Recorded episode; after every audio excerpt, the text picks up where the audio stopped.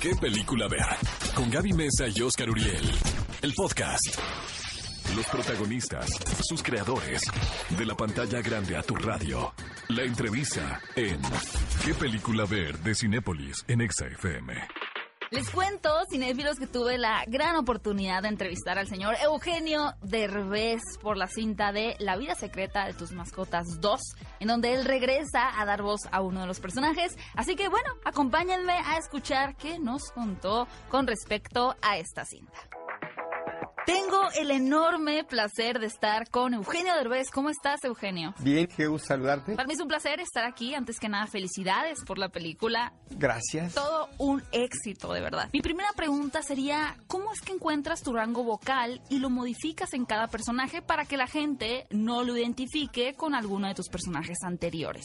Es bien complicado, ¿eh? Es, es difícil porque luego me pasa que a media grabación se me sale la voz del burro, la voz del longe moco, la risa de fulano, sutano. Entonces es complicado. Eh, trato, sobre todo en animación, trato de alejarme lo más posible de, de, de- de algún, de algún personaje anterior, algún personaje. En este caso, por ejemplo, cuando estaba yo pensando en Snowball, la preocupación mayor era que no se pareciera a- al burro de Shrek, ¿no? Y entonces traté de irme para el otro lado porque el burro es como más hacia los agudos. es- es- es- Maneja más la voz hacia arriba. y Snowball me traté de ir hacia... Hace algo más ronquito y así como más eh, eh, ronco y apretadito. Y eso creo que le ayuda mucho a distinguirse, pero, pero sí, de repente se te sale el personaje por aquí o por allá. ¿Dirías que Snowball es uno de tus personajes más entrañables?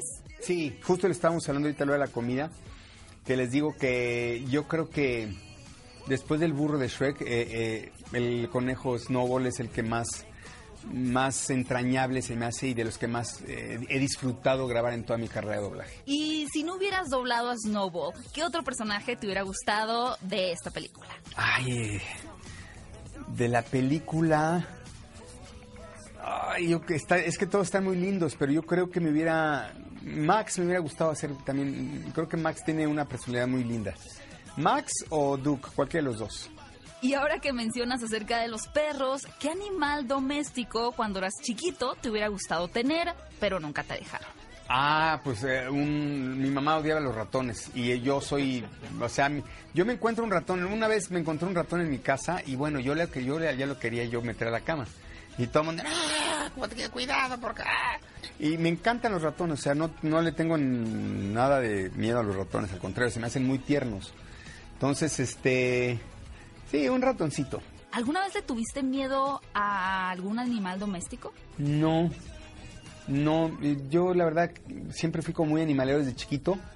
No lo entendía como ahora lo entiendo, que soy apasionado por defender a los animales, pero me gustaban todos, como que nunca me dio miedo ninguno. Me da miedo los insectos y aún así les tengo mucho respeto. Por ejemplo, las arañas no las puedo ver en pintura, pero no las mato. Tengo una atraparañas en mi casa, entonces cada vez que hay una araña es parar media hora lo que estoy haciendo y sacar la araña y caminar tres cuadras, soltarla por allá y ya me regreso. O sea que hubiera sido un error tener una tarántula en tu casa de plano. Sí, ay, sí, me, me hubiera puesto muy mal. Y de toda tu familia, ¿quién crees que es el más responsable o a quién le darías una medallita de responsabilidad por saber cuidar a su mascota? Uy, cualquiera de mis hijos estaría reprobado. no, hombre, mis hijos tienen mascotas todos, pero pero luego son bien baquetones. Son, son flojos para... Desde que eran chiquitos, el que sacaba el perro, el que le limpiaba, el todo yo. Pero eh, en general todo, todos les encantan, pero son...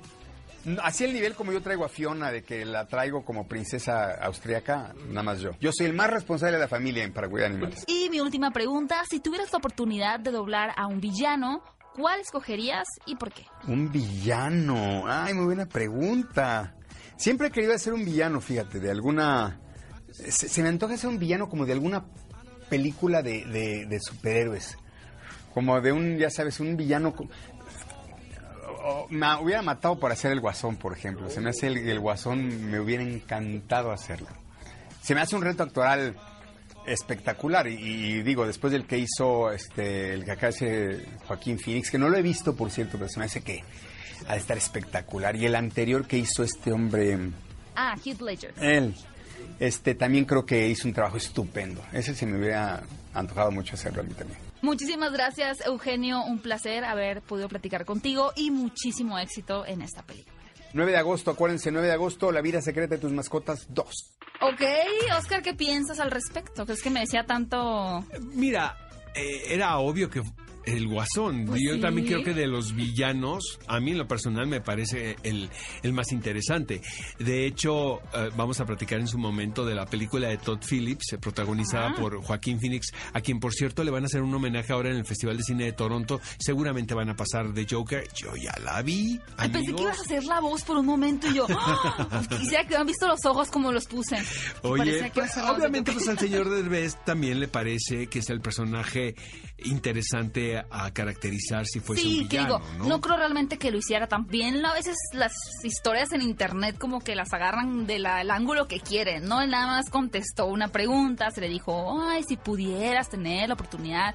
Y él contesta, me hubiera gustado, pero eso no significa que Eugenio Derbez haya salido con su playera de Joker a decir, De quiero ser el yo guasón". quiero ser el guasón. Sí, No, pues y después de que no vea al es señor así. Joaquín Phoenix, pues se le van a quitar más las ganas, porque está espléndido Joaquín Phoenix en Así, ese qué miedo, qué miedo que no vaya a doblar en realidad. Ve a Cinépolis y utiliza el hashtag qué película ver. Escúchanos en vivo todos los sábados a las 10 de la mañana en Exa FM 104.9.